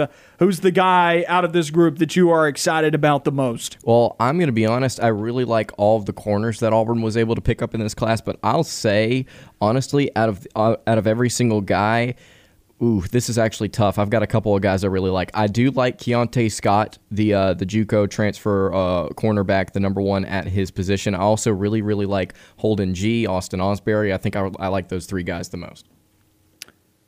I love Robert Woodyard's film, and the flip aspect of his recruitment is also particularly enticing. I like Jadarian Rim for the same reason. Auburn able to win those battles over other SEC teams once again shows you that this coaching staff can recruit. What I like so much about Robert Woodyard, the linebacker commit for Auburn, what I like so much about Woodyard is that he fits this scheme perfectly. He played in a 3 4 defense in high school. He plays inside linebacker, six foot one, 210 pounds. You watch him on film, his ball skills jump out to you. He played running back and wide receiver, so you know his feet are good. You know he's got pretty good hands. Early on in his highlight tape, interceptions are there. The guy, he reads the quarterback well, keeps his eye on the quarterback. He's good in zone coverage. Now, do I think he's going to be very good at man to man coverage? No, but I don't think they're going to ask him to do that. Do you know who he reminds me of? No, I don't, because I don't see a whole lot out of you. I don't see a whole lot of Auburn's linebackers out of him It's, right now. it's not an Auburn linebacker. Roquan Smith, Interesting. is almost the exact same size as him. really? Yeah, both six 6'1", about 215. I want to see more of this guy in run stopping. Roquan had a real mean streak. Not saying that that doesn't show up on film here for Woodyard. Roquan was nasty, man. Woodyard, after watching his tape, looks like he does have the potential to not necessarily be that drop back guy, although we did see in his film him get a couple of interceptions. He does look like he could be capable of being a solid run stopper. Yeah. I think he could do both. I think he's a very good balanced linebacker Yep. in the interior of that second level of the defense that's going to be able to drop back and make plays. Um, you know, eh, kind of an Owen Pappoe type, except Owen Pappoe is on a whole nother level from an athleticism standpoint. Let's head back to the phone lines again 334 321 1390. And Specty, uh, Spectre is with us. Spectre, what's going on? Hey, uh, sitting here listening to you guys, did I hear right that Napier uh, got a five star from Georgia? He did. Yeah, he flipped a uh, Georgia commit. Well, well, well. You guys give our coaching staff a, a pass because of uh, first year. What? I don't. I don't get it. I mean, to be fair, though, we- Napier still finished, you know, 50th in recruiting. Yeah, but the fact that I'm talking about him just getting a five star. Yeah. And Auburn not having one. Yeah, exactly. I don't think Auburn attempted. To, to be fair, I don't think Auburn really attempted to go after any five stars in this class. Not in this class, but next, Next year, year, if yeah. they don't get one, I'm right there with Spectre. Yeah. Well, okay, I, I agree with that, but uh, why wouldn't they want to get a five star for this class? I don't- think. I don't ahead, think they, I don't think they were necessarily in the running for one, right? And so I think the goal for this class is to it was to just focus Get what on- you can get. exactly focus on the guys that you could pick up. And I mean, they did pick up quite a few four stars, more than I expected. But still, I'm right there with Spectre. If they don't get a five star kid next year, I fully expect them to do so. I don't know who it is, but if they don't get one next year, then I'm right there with them. Okay, I'm like, why cannot they not get the big boys? Well, I will say this: if if you got a good coach that knows how to develop players, and I ain't talking about just one coach, I'm talking about all of them. Actually, you can take four stars and turn them into five stars. yeah. Right. So And the previous coaching staff took five stars and turned them into four stars. okay, or either that, let them let them get into the portal. That's Yeah, right. Yeah, exactly. All right, guys. I'll keep listening. See you later. Appreciate it, Spectre. That was Spectre on the line with us. 334 321 1390 is the number to call. I'm with him. I understand. Also think that, um, you know, talking about Billy Napier and why he was able to get that guy, I mean, it helps to be in the, the, the circle with a recruit like that to already have a good standing relationship with somebody. And I don't think this coaching staff came in with a good standing relationship. Um, what did Florida finish last year in recruiting? Do we know? I don't. I can go pull that up really quickly for you. Um, because I also think that the, you know, just now that I think about this a little more, a little bit more, and I wish this had occurred to me when he was on the phone line with us, but just now that I think about this a little bit more, I think Florida entered with a little bit better of a recruiting. Twelfth nationally, fifth in the SEC. Like I think Florida came with a better recruiting situation. Napier did not not necessarily this year, but what I'm trying to say is although Florida did just finish 50th, Florida finished 12th last year in recruiting. Auburn had to get a late push from Bryan Harsin just to get Auburn inside the top 30 last year. Mm-hmm. Like Gus had Auburn outside the top 40 last season when Bryan Harsin took over. So it's not like Auburn came in this year. You you win these five stars when they're juniors. Like you you start to build those relationships when they are juniors for the big guys. And that's why Auburn is going after these fours and these fives in next year's class. That's why I think it's fair to say, all right, can all, can these coaches close on the big names next year? And why I'm not holding them accountable for those guys this year because these schools like Florida, who you know recruited fine last year, recruited well last year, finished top twelve. They were already in on those guys because they didn't have a coaching change just yet. Now, of course, the coaching change happened this year. Napier is outside the top 50. So I'm not saying that he's done a great job or anything like that, but like you said, at least Florida was already in on a guy. You know what I mean? I don't think Auburn has had relationships or good relationships with these high value targets in the last two or three seasons. Just look at Auburn's recruiting history. Yeah, Gus Malzahn did not set the, this program up well to just immediately bounce back and be at a point like Florida was. I think that it's easier to recruit at a place like Florida. Yeah. And I think that uh, they were in a better situation, even though Dan Mullen decided at the end of the season, he's like, you know what, it's not recruiting season, so therefore I'm just not going to recruit. I'm done. Uh, that's a joke. Uh, but but seriously though, I think that Florida is was in a much better spot uh, when Napier took over, as opposed to what Bryan Harsin was stepping into it was a much, much, much more difficult situation. Although I will say, I do agree with Spectre. If Auburn does not build up to the point where they can get one of those five star kids next season, uh, I am going to be a little bit concerned because what was the reason of hiring Bryan Harsin in the first place, if not to recruit better, put out a better product, and compete with Alabama and Georgia at least every other season? I mean, the last time Auburn got a five star was 2019. Florida got one last year. Derek Brown? I'm no, no, no, not Derek Brown. That's a long, long time ago. Oh, and Pappoe. Oh, and Pappoe. And Bo Nix. They got they had oh, two five stars in 2019, which still two five stars only got Auburn to 11th that year in recruiting. Wow. Just saying. Wow. You pick up two five stars and you're 11th. That that's surprising. So I didn't even realize that. You break that down. I mean, like Auburn's not. You know, I would like to see Auburn get those guys better. Like you said, I, and you said it much better than I did.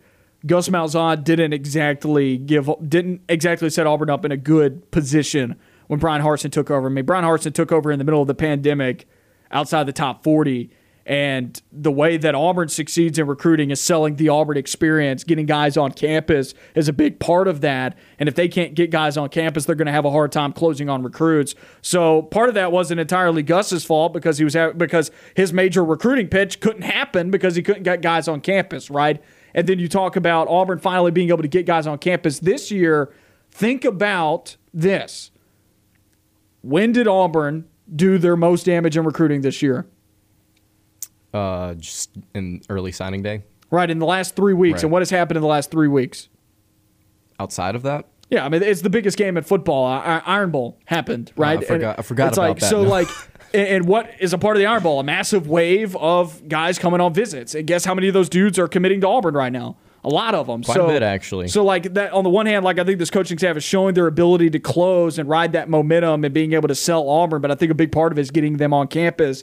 And Gus wasn't able to get any of those juniors on campus because of COVID and whatnot. And I think that played a part in Auburn being behind the eight ball right now. And sure, other schools couldn't get those those players on campus either, but I also don't think that their brands and their recruiting is as predicated on their school's experience as it is on their facilities and their program reputation and their uh, overall history and whatnot. I mean, I, I hate to be like this, but Florida has had um, more national success in some ways than Auburn, at least in the ways of national championships, because they, they won two with Urban Meyer. And then, of course, the 2010s have been turbulent and up and down, but it's been turbulent and up and down for Auburn, too. Yeah, I would I would agree with that. I would agree with the that statement about you know Florida. I think has had a little bit more success on the Not national much stage. in the last Not a 10 whole years, lot, no. but still, I mean they, they've uh, Like they've Florida's had right more there. like Florida has had more horrible seasons in the last ten years, and maybe only like you know I mean think about it. They went to two SEC championships with McElwain, and then they went to one with Dan Mullen. Then I'm trying to think. They went to one, I believe, with they had a double digit win season. Will Muschamp. I don't think they went to the SEC title that year in though. 2015. No, it was 2012. Would that have been way back when with Muschamp? 2012, Florida did have an 11 win season or a but 12 win and season. they went to the Sugar Bowl and lost to Louisville, but Georgia went to that SEC championship. So I mean, like you look at the great years for Florida, like they have more great years than Auburn in the last ten years, but also no national championship appearances. They haven't won an SEC championship in the last ten years. So like. That, that it, it's maybe been a lot more. You talk about the roller coaster of emotions at Auburn. It's been a lot more turbulent at Florida, I think. But they've also had more double-digit win seasons. Yeah, I, I would ag- I would agree with that. I, I also think that Florida's been to a lot more SEC championships, but but to the point about like Florida being in a better position, like they wouldn't be going to those SEC championships if they were in the SEC West, right? No, they if they were wouldn't. in Auburn's position, so that that brings us back to the point. Is like it is so much more difficult to be in Auburn's position than it is to be in Florida's position. Right, and you know they were in on some of these five stars already. I think from a from a recruiting standpoint, Yeah. building those relationships that all Billy Napier had to do, despite the fact that it did not look like Dan Mullen liked to recruit, all Billy Napier had to do was come in and close, and Billy Napier can do that.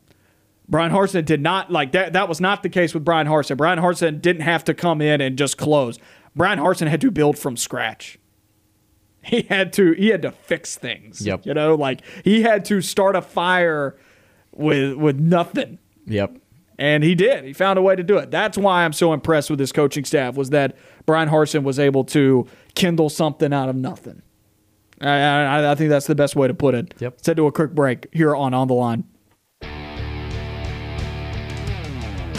Back on On the Line, Lance Dawe, Noah Gardner here with you on ESPN 1067 and Fox Sports Central Alabama. Really appreciate all the phone calls today. If you want to call in, give your thoughts on anything going on in the sports world, 334 321 1390 is the number to dial. We did not get a chance to talk about this Auburn basketball victors over North Alabama just the other night. 70 to 44 was the final score. Tuna went down hard. Auburn defensively was able to uh, to uh, hold North Alabama to their lowest point total of the entire season.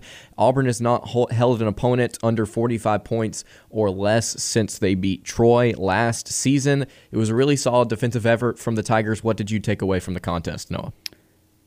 First half was a lot different than the second half, and I don't want people to think I'm being nitpicky or saying anything negative about Auburn based off of breaking down and saying there were really good things in the second half and maybe not so good of things in the first half. I just think this is the nature of how the game played out. But and this is not a knock on Steven Pearl, what I'm about to go down into, but I think part of the reasons why Auburn played the way that they did and only had a five point lead at halftime over North Alabama had a lot to do with Bruce Pearl not being there. Mm-hmm. Now that once again, that is not a knock on Steven Pearl. That is not, you know, anything to do with that. I still think, you know, if he ends up being a head coach one day, even if that ends up happening at Auburn, like if he's the next in line, you know, I, I think he's very capable of doing a good job. But it seemed like there was a lack of energy in the gym in the first half.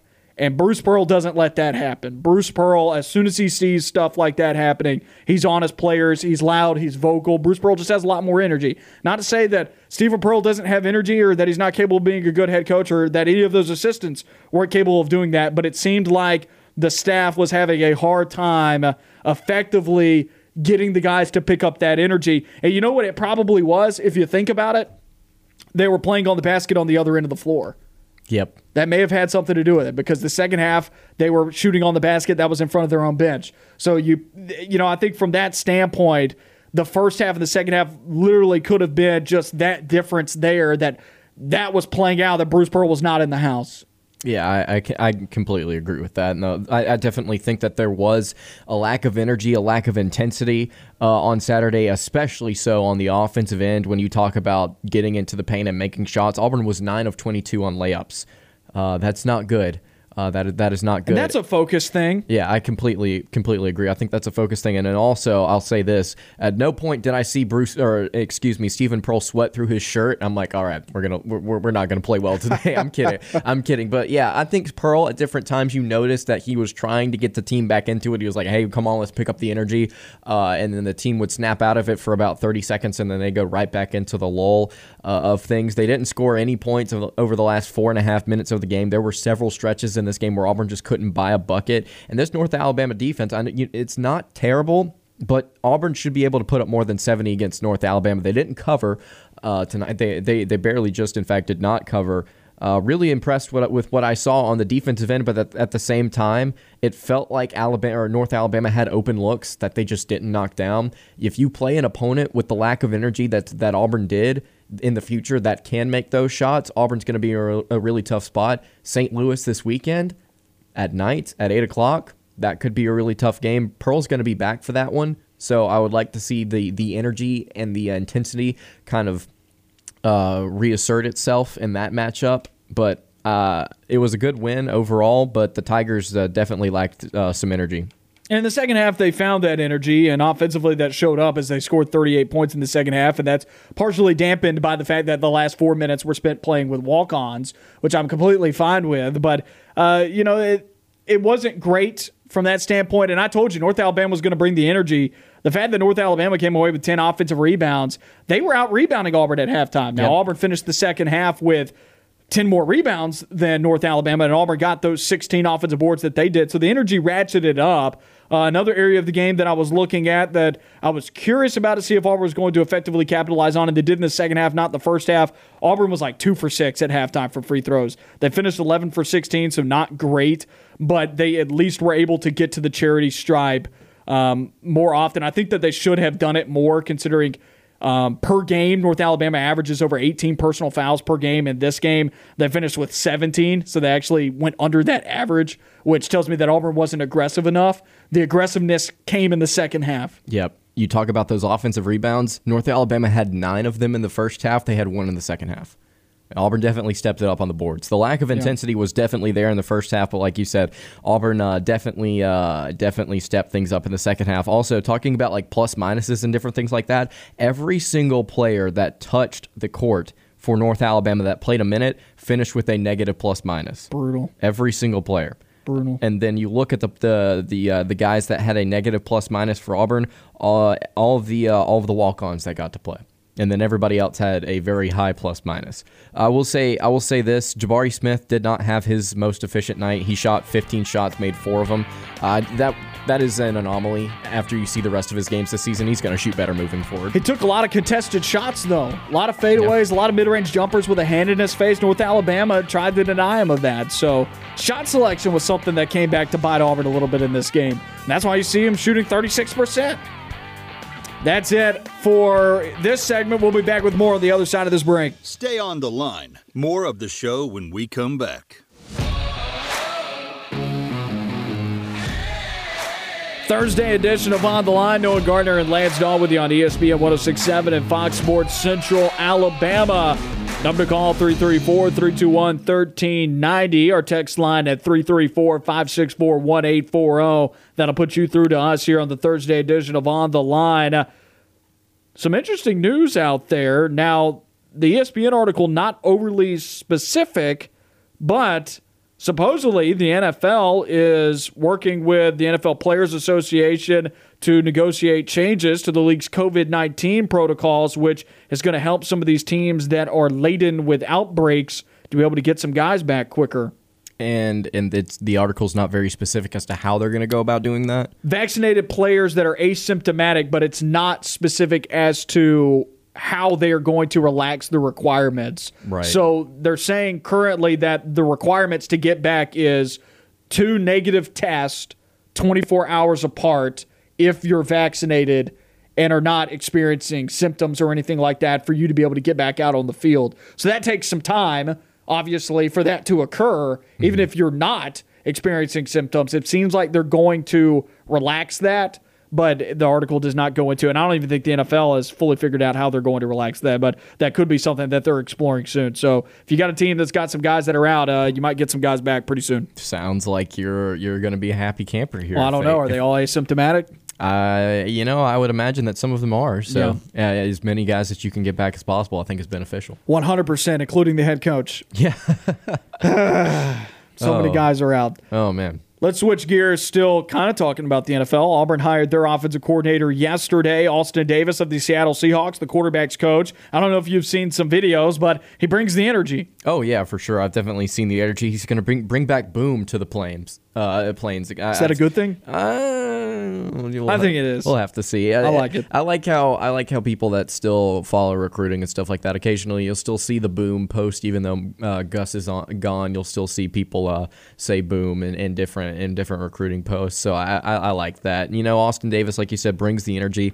I think that's something that Auburn needs, uh, along with uh, you know just a a reset of the tone here with the program. I think Auburn also needs uh, some more some more energy uh, on the on the coaching staff, and Austin Davis certainly brings that. But then Auburn hiring a uh, former uh, quarterbacks coach kind of indicates to me that Bryan Harsin is going to be the one calling plays, and that Davis will be kind of the moldable guy. He that was the question that Also, we that asked. he's 32 years old. Exactly. That was the question that we asked Noah is that, you know, who is Auburn going to bring in? And you were saying you wanted probably somebody younger, somebody moldable, somebody that uh, could uh, play well with Bryan Harsin and, and could uh, could understand and adjust to his style of offense. I think Austin Davis is going to be that guy. Now, his uh, his track record very very small. Uh, It's non-existent. It's uh, essentially non-existent when you look at the quarterbacks that he's coached. I mean, Russell Wilson, That's it. the guy that was out when Russell Wilson Wilson was out, Geno Smith.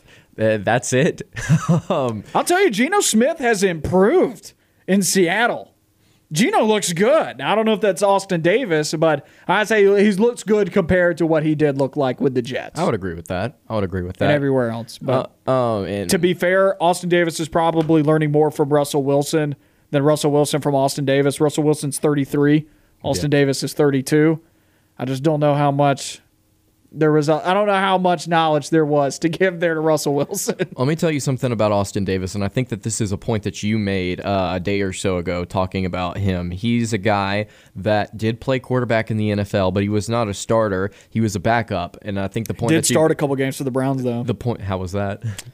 and you know, he's a part of the graveyard. Oh man, but the point, but the point being, he was one of the guys on the sidelines with a clipboard, getting signals out, different things like that. He understands NFL systems. He understands how things work, and I think that is going to be beneficial for an Auburn offense that is trying to shift to a more pro-style, West Coast style offense. I think Austin Davis definitely fits the mold. Seems like they're trying to go after and get Kedon Slovis, transfer quarterback from USC. Tell me about what you see in Kedon Slovis, Noah, as you are the uh, the one that really wanted him. Well, he's at the top of my list. Now, of course, there are some other transfers that are on my list that are now off the board. Myles Brennan is off the board from LSU. You said that he's staying at LSU Yes. earlier today. A guy that has entered my list now and is inside my top five. And honestly, I'd probably exchange him out, maybe even put him up to number two uh, ahead of Jack Miller. Emory Jones is in the transfer or will enter the transfer portal, according to Pete Thamel of Yahoo Sports. He was reporting that last night. Emory Jones is an interesting option, an interesting candidate out of Florida with still a couple of years of eligibility now that he's leaving the Gators. Reports are out that he's going to play in the Gasparilla Bowl and then transfer. Like hmm. that's the plan. Like he, he's like, hey guys, I'm gone, but I'll still ride with you guys one more time in the Gasparilla Bowl against UCF. So I'm kind of interested to see. I'm having a really hard time figuring out who I'm going to pick in that bowl game too, man. Between UCF and Florida, I have no idea what I'm going to do there. He's he's going to throw his two interceptions and then he's going to say, "All right, I'm out. What's up?" Which, yeah, I mean, he, he definitely was trigger happy this year and came away with what was it, like 13 picks? I think he had 19 TDs to 13 interceptions. Yep. But he had a 67.6 completion percentage and threw for over 6,500 yard or 2,500 yards. If I had said 6,500, man, that is uh, what? he threw for over 2,500 yards at Florida this year. Like, sure, there was the there was the good of Emory Jones, and there was certainly the bad. Maybe I have too much confidence in this coaching staff's ability to like elevate players and improve them based on what we saw this year from Bo Nix. But why not? Like, what if you trim off six of those interceptions from Emory Jones, and all of a sudden he's a 19 TD to six or seven interception kind of guy? That's better than Bo Nix this past year, who was 11 to three. Yeah. Um, and you're getting this, you're getting a higher completion percentage already at 67% coming from Florida. And look, Florida was not shy about throwing the football. He threw the ball a lot. Who finished second in the SEC, Lance, at passing yards per game? Florida did. Florida did. Yeah, that's right. I mean, they're not shy about throwing the football. He knows how to throw the ball. He's got good size, six foot two, two fifteen. He's athletic. I know Auburn fans are going to love that. Terry called in earlier. You want mobility? Emory Jones has got mobility. I think he's got the ability to play in this system. I know some Auburn fans are probably like, hmm, this guy threw 13 interceptions and he didn't look good, and he looked like he was part of what was the what was the problem at Florida. But there was a lot of dysfunction there at Florida. They didn't have uh, that great of an offensive line. They lost a lot of receiver talent. There was a lot of turnover this year. I think with the right coaches, they can help make him better. They can help elevate him. But then again, he was with one of the better quarterback coaches in college football, and he didn't quite get there either. Right. So what can After Bryan Harsin years. do? Yeah, what can Bryan Harsin do? But you know, maybe you know, maybe maybe I have too much confidence in this coaching staff that they would be able to elevate quarterback play after what we saw with Bo Nix. But they did it with Bo.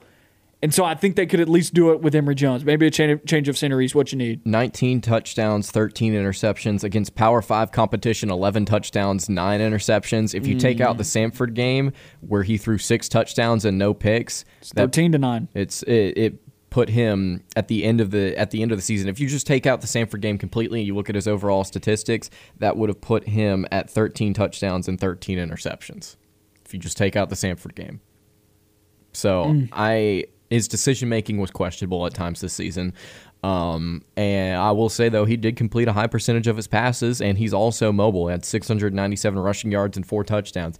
Is that the scheme fit that Harsin wants? I don't know, but he definitely is dynamic. I could see him playing. he has well. experience. Yeah, I could see him playing well in a in a in a new system. And he's play, and he's been in a program that's played in some big ball games in recent years, namely the SEC championship last year that he played in and played pretty well in. I know I've been hard on Emory Jones on this show several times, wondering if he would actually get there, and I ended up being right that he that he wasn't ready for this stage, and Florida goes six and six, you know. But you know, maybe this coaching staff could elevate it. I, I think he's an interesting name out there in the portal if he does end up entering it, like the report suggests from Pete Thamel of Yahoo Sports. But going back to Kedon Slovis, as you mentioned, here's what I like in Kedon Slovis. His worst season this year. This was his worst year this past year. He throws still for nearly 2,000 yards or more than 2,000 yards. He has a 65% completion percentage. Another guy with not a great touchdown interception ratio this year, but I think he performed as well as he could under the circumstances where there was so much dysfunction at USC and he got hurt. Didn't have a great offensive line in front of him. I mean, they're, they're not horrible, but I, I still think there was a ton of dysfunction at USC. Yeah, I, I agree, and I think that's that's part of the reason why his numbers went down. We talked about this on yesterday's show, just asking questions about you know why was there regression, considering that he was not sacked a lot. He had really talented receivers. His passing yards were, were pretty decent. The the passing yards per game for USC was solid this year, and I think it was just the turmoil with the coaches. I think that definitely rattled the system. I think that definitely rattled the momentum that USC had, and you know it was just a down year, and I think that's what you got to chalk it up to. I don't think that he's less of a talented, less talented of a quarterback because you saw what he was capable of in a good system in his freshman season, even in his sophomore season. Seventy plus percent hurt. completion percentage. I mean, he he was. You look at hit. He came into college football at the exact same time as Bo Nix. Kedon Slovis was a three star outside the top 500 of quarter uh, outside the top 500 of players nationally. Bo Nix comes in as a five star. You compare their freshman seasons, they're night and day difference. Right. Kedon Slovis looks like he could be a first round draft pick after his freshman year. In his sophomore season, before he got hurt, he was on pace to have 34 touchdowns. Yeah. He, he- coming into this year, he was a first round draft pick project, projection. But then again, you do have to put it on his scouting report. He's injury prone. Yeah. This is two straight years that he's gotten hurt. So that's the question I think that you have to ask is if you bring in a guy like him, what does the quarterback room look like? I think that there's no harm in bringing in Kedon Slovis because if he does get hurt, then you've got Finley, Dematrius Davis, Holden Geriner. You've got options. You've got three different guys you could go to. I think Kedon Slovis is the best guy in the porter, portal that has not been claimed by a school yet. I just want to. I just want to be able to say like, yeah, he's going to Auburn and to feel comfortable in that because I, I, I want to, to see Auburn pick up a, a guy in the transfer portal at least for next season. There is nobody else in the portal right now that I think right now, or at least that has shown this, that has more arm talent than this guy. Yeah. I just don't believe it. And he fits the scheme so well because he's been playing in it. He's been at USC. Doesn't get more West Coast than that with the way that they throw the football. It would work perfectly at Auburn, I think. Now, how many wins does that actually add to Auburn's total? It might just be enough to get Auburn to nine or 10 wins because USC didn't do anything better than that while he was there, right? They didn't even win their own division. But it definitely helps bridge the gap between Auburn right now and their quarterback situation and the future of the program. But I see a lot of Jarrett Stidham here. I, I, I do agree. I- Similar I agree. situations. I mean, there's production there. I mean, honestly, this is look at transfer quarterbacks, resume wise. Look, Cam worked out, but let's just be real. He was coming from JUCO.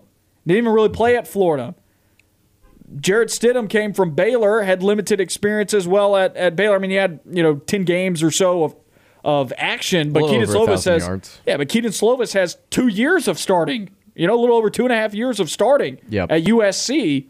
This is like the best resume of a transfer quarterback that would be coming to Auburn. Yeah, so I'm looking at the transfer portal right now. I mean, I didn't realize this. Jason Brown entered the transfer portal, South Carolina quarterback. Yeah, I'm gonna I- pass. I don't even know how he's got another year of eligibility. He's been in the college game forever. Apparently, he's at St. COVID. Francis for like three years. That's wild. He's going to get like s- six years in college. Uh, Dillon Gabriel, by the way, transferred to UCLA. Yep. Tough loss there. Zach Calzada's in the portal, not better than Slovis. Uh, Taquan Ro- uh, Roberson, no, I would not touch that with a 10 foot pole. Four star quarterback from Penn State. He did, mm, no, Jeremy Johnson vibes. Um, let's see. Cameron Ward is still in the portal. Um, Max Johnson is currently projected to go to Texas A&M. Uh, I don't know if you saw that. Uh, so that could be Auburn missing That's out. an ideal fit. uh, Michael Penix Jr. transferred to Washington. Tyler Johnston from UAB is still looking for a new home. No, thank you. Uh, let's see. Yeah, Adrian Martinez is out there, not better than Slovis. Yeah, Slovis is the best option on the market right now. Arm talent wise, and look, Cam Ward is interesting from Incarnate Word, but I'm still intimidated by the jump from FCS to SEC. And he wasn't the most accurate quarterback in the FCS level either at 65%. That's fine. I mean, that's good. If, if you're doing that in the SEC, I think you're doing well, right? But you're doing that in the FCS, coming to the SEC, I imagine you could shave off uh, several percents off of that, right, to, to bring him down probably into the low 60s. And so I'm not super excited about that one. And so I, I'm I like Slovis a lot. He's got the experience to lead. He's one of the few upperclassmen in this portal that uh, have played a lot of football. There are a lot of upperclassmen that have been backups their entire career that are looking for a spot. Boise's got a backup that's in the portal. Jack Sears. Utah's got a backup that's in the portal. Costelli is his last name. There's some guys out there that were former high highly ranked recruits that are in the portal right now that have not played a lick in college that are looking to move. And I, I would value a guy like Slovis over those players. It's not hard to break down why Slovis is the best player in the portal. And if Auburn can get him right now, I mean, that is a knockout. And the fact that it's being it's being kind of talked about that Austin Davis could potentially want to go after him, I think that is absolutely fantastic. So you're bringing in a quarterback co- quarterbacks coach from the NFL to coach a kid that was projected to be a first round pick just a year ago to play for a system that is a West Coast style passing scheme. I mean, sounds pretty good. if Also, Auburn you- could get if some you want linemen. to, if you want a model that's going to be able to sell to recruits, Mm-hmm. this is what we want our passing game to look like. And Kedon Slovis has already proven to NFL scouts that he's got the arm talent to play in the league. This is the guy. yeah. Like, if you want to be able to sell this to recruits one day, This is the guy. Like, if you do this and then send him to the NFL and he gets drafted in the top two rounds of the draft, you're going to be able to get recruits at quarterback that are like, hey, I believe in this system. Let's go play here. They just sent Kedon Slovis to the league after he had to go and look for a new place from USC. USC Yep. couldn't do it. Auburn did it. When have we heard that about the quarterback position? Yep. Yeah, and uh, I think some people would like would, would try and argue, be like, "Well, Auburn just lost Bo Nix, who thinks that he's going to get to the NFL draft elsewhere." Yeah, This this fixes that image. this fix would fix that image. Also, I don't know if, if if that's if that's a legitimate possibility, regardless of where Nix goes. So we'll just have to see. Let's take a quick break here. When we come back, we wrap up the Thursday edition of the show. Last segment of the Thursday edition of On the Line. Noah Gardner and Lance Dawe with you on ESPN 1067 and Fox Sports Central Alabama. Got about four minutes left until the drive with Bill Cameron and Dan Pack. Lance, take it away, my man. You have some really interesting. You always keep a ton of stuff. Like you reach into your bag and you bring out like papers from like eight years ago. it's not like quarters. It's not eight years ago, but you do a really great job of keeping up with information that we say on this show. The minutes keeper here on all the line, I guess. Yeah. Uh, you've got some bold predictions that you had at the beginning of the year that you were right on a lot. Yeah, so some of these are just really weird. Okay, so at the beginning of the season, I write for Auburn Wire, which is a USA Today site, and I put together a list of one bold prediction for every single SEC team for the beginning of the season. This was 10 days before the uh, the season started. I'll just start at the top and I'll work my way down. Emory Jones doesn't last the entire season for Florida. I said that somebody else would start at some point and that it was probably going to be Anthony Richardson that happened. Uh, I think you saw that coming. I think some other people were questioning whether or not he could be a legitimate quarterback. I don't think that's necessarily crazy. Kentucky, I also predicted to finish second in the East. That's something that you predicted as well. I think a lot of people were on that train. Um, this was actually, it, I didn't realize this. The banana peeling, peel eating story uh, was before the season started. So I said Kentucky found its quarterback in banana peel eating Will Levis. Um, early wins against Missouri and Florida will pr- will prove the legitimacy of the Wildcats. I mean that happened. Missouri does not win a game in November is something I predicted. I was wrong on that um, because Missouri did eventually get to six wins and got a win over uh, South Carolina. Uh, let's see. Tennessee has the second best offense in the SEC East. I was right on that, both in total yards and points per game. Um, South Carolina gets to a bowl. Barely did that. Um, At the expense of Auburn. at the expense of Auburn. Vanderbilt loses to Colorado State in week two. But what did it cost, Lance? Everything. a picture of Bo Nix and almost Tank Bigsby. It really did. it really did. Uh, Vanderbilt loses to Colorado State in week two. I was wrong on that, but they did lose to Eastern Tennessee State the week prior. Arkansas goes to a bowl game and beats Texas A&M. Uh, I was right on that. I believe you also projected that as well. LSU bounces back, goes nine and three. Whoa, wrong on that. Mississippi State fires Mike Leach. I was also wrong on that. Uh, Ole Miss loses to Liberty. Was wrong on that. Uh, Texas A&M beats Alabama but does not win the SEC West. I was right on that. And then on the most, a weirdly specific one, Georgia beats Clemson, loses in the SEC championship, and still makes the playoff. All of that happened, uh, which was funny. And then Alabama losing to uh, Texas A&M for the first time since 2012. That happened. And then for Auburn, Tank Bigsby is a Heisman finalist. Could not be more wrong. I was wrong about Shaun Shivers, though, going for like 700 yards. we were wrong about this running back room. I thought it would be better, man. And now Shaun Shivers is at Indiana. what do you think about Indiana's jerseys? Uh, Got the- a minute left. I'll, one- I'll throw that out there. The ones that they had that Shivers wore in those pictures, I feel like they've had better jerseys in the past. Like That's what they wear this stuff. year. It doesn't look good. I like the little the the old school numeral, like the way that it's got the holes punctured into it to make it look like an old jersey. I like the way those look. I don't want to say it looks. I'm in the minority for sure. I don't want to say it looks cheap, but as opposed to like other teams now that have kind of moved past that, I don't know. It just it looks uh, it's just weird to see. I don't necessarily think that there's something wrong with it. Uh, I don't think they look great though. What do you think about the move? The move, uh, you know, I'd have to take a little bit more of a look into the, the way that Indiana runs their offense and the way that they actually do things. I think they throw the ball quite a bit, so I'm curious to see how Shaun Shivers works in the passing game think they're going to throw to him a lot. as a receiving back. So I think that uh, I think that it may work out for him. I wonder if that's going to get him into the league as a receiving back. He's very small and does not have loose hips. So I'm curious about how that's going to work, but he's trying to make one last run. Yeah, and you know what? Could work out for him. I, really hope things do.